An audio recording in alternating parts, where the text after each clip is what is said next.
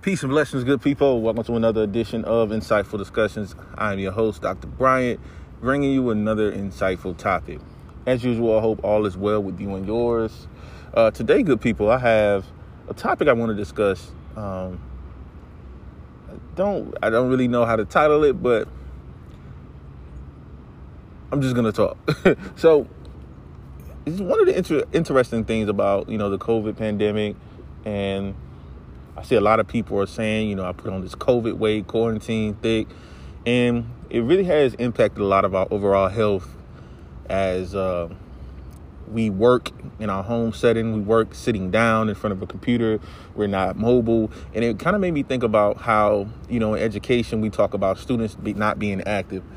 We talk about students sitting in front of the TV playing video games um, for extended amount of hours, and it's essentially, if you look at a lot of the parents, you look at a lot of the young adults who have had to transition to remote working. Uh, we too have adopted this this this habit or these habits habits of sitting down, not being active, not being mobile, and a lot of the gyms and things are closed. So having that outlet to be physically fit to go in, uh, excuse the birds, I'm outside, but to even have the access to you know that that fitness space because a lot of us may not stay in, in, a, in, apartment complexes or we may not have homes that have you know uh, gyms attached to them so it makes it extremely difficult to you know be physically fit. It makes it extremely difficult to exercise on a regular basis if you're not self-motivated by the traditional sense of going walking or maybe you just don't have access so what triggered me to actually speak about this today is that I, I normally I try to be fit. You know, I try to go out and do things. I try to be active. And over the last six months, you know, I, I really made it my point to, you know, take control of my health. You know, watching what I eat, nutrition. I, have recently, no, not recently, but I, I, I, got a nutritionist. I got a trainer. Um, so I got all the pieces of the puzzle. And you know, it's easy to work out when someone's right there. When they leave, they give you the tools. And if you're not conditioned to do those things, it could be very, very difficult. So, you know, I I wanted to get to a space where I'm doing things that complement that, right? So I took a, just an account of, of how long the public parks have been closed, how long the, the, the outside basketball courts have been been closed, and it's, it's it's something that really started to bother me because I look at a lot of youth, a lot of people who look forward to going to the parks, who look forward to um, playing basketball. A lot of the rims in certain communities have been taken down.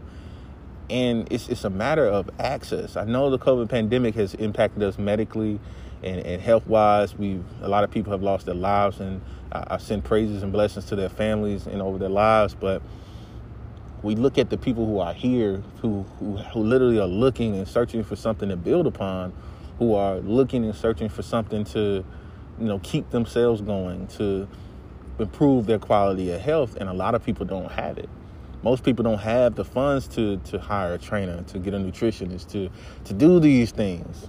They don't have it. Like it's it's it's, it's it's really interesting for me to just sit back and look at the gap that we're facing as a community and in select communities, it's particular our black and brown uh, population. We typically don't have access to anything.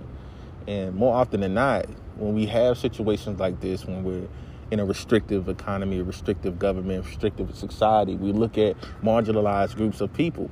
And it's very, very difficult to have access to things and and as I sit here, you know, um, this is almost a year out now, a year out of the COVID pandemic, and I, I come here to, you know, maybe, maybe it's open. You know, I come here to try to get a, a, a part two of my workout today, and I just look, and the rims are still gone. The rims are still gone, and and I get it, and I get it, and this may be, may or may not be speaking from a place of privilege. Um, and that's for whoever's listening to judge. But I, I just look at it as like, wow, a lot of things have been taken. You know, simple things. You know, the simple things of a basketball rim.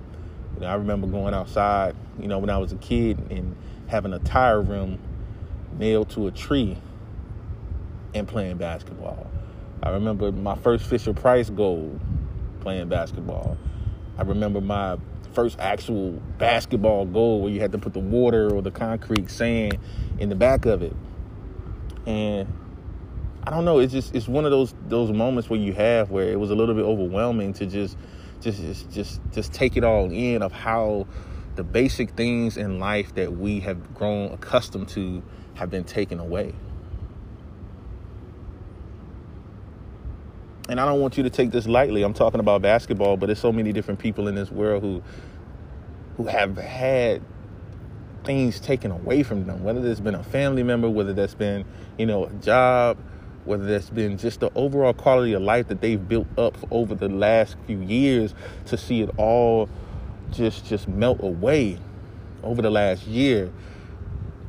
That is that is something that that truly touches my heart. It makes me emotional. It makes me is really compassionate about the lives of the people that we interact with.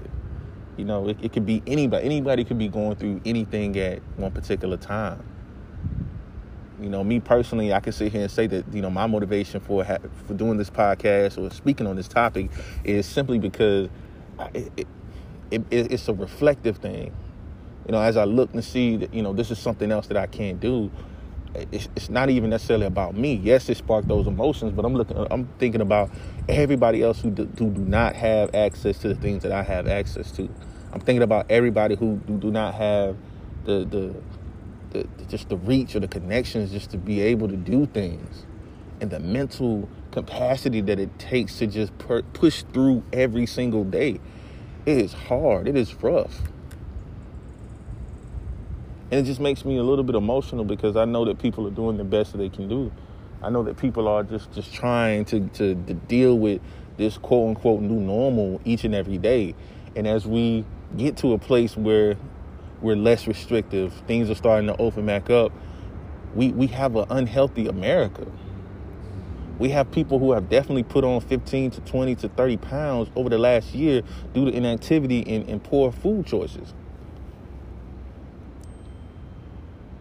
We have college students who who who've been relying on fast foods, and some would say that they do that anyway. But think about fast foods and no outlet. Think think about that. Think about individuals who have increased their alcohol intake. Think about individuals who, who have tried drugs for the first time over the last year due to hardships, due to loss, due to pain. Think about the accumulation of the, the, effect it's having on their bodies and their minds. So when I speak about these things, it's, way deeper than just saying, "Oh, we we can't do," and I'm crying about it. It's more so speaking to the fact of how these things have impacted our lives, man. And I see so many people just walking around on edge, and you know, I understand. I understand. Today just sparked this this level of understanding that I have for just the world, man, just for people. If you if you're human, if you have any ounce of humanity in your body and your spirit, man, you should get this. You should understand it.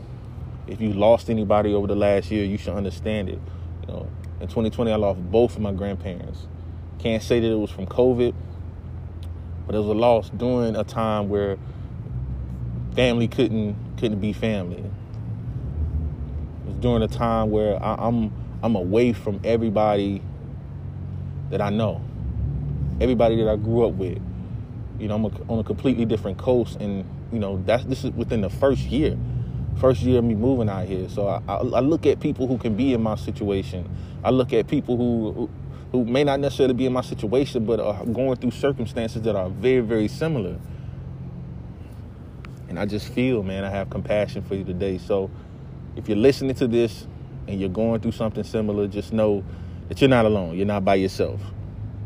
You have someone who's thinking of you. You have someone who's who's praying for you, who's who's who's laying down manifestations for you in your life, who's speaking life into you. Know that this too shall pass. Everything that you're experiencing right now is not final. Only you can plant that seed in your mind and allow it to grow each and every day to push you to a place where you're truly free. Whatever that freedom is, whatever freedom looks like to you, you plant that seed and water it every day. You nurture it every day until you're finally free. Until you blossom. And again, I hope that whoever's listening today receive this message, receive all the energy that I'm trying to give. And you be blessed. And until next time, peace and blessings. Love is blue sometimes, baby. But suddenly it shines. Discussions. Lovers say the truth. You are now Lovers walk alone every night.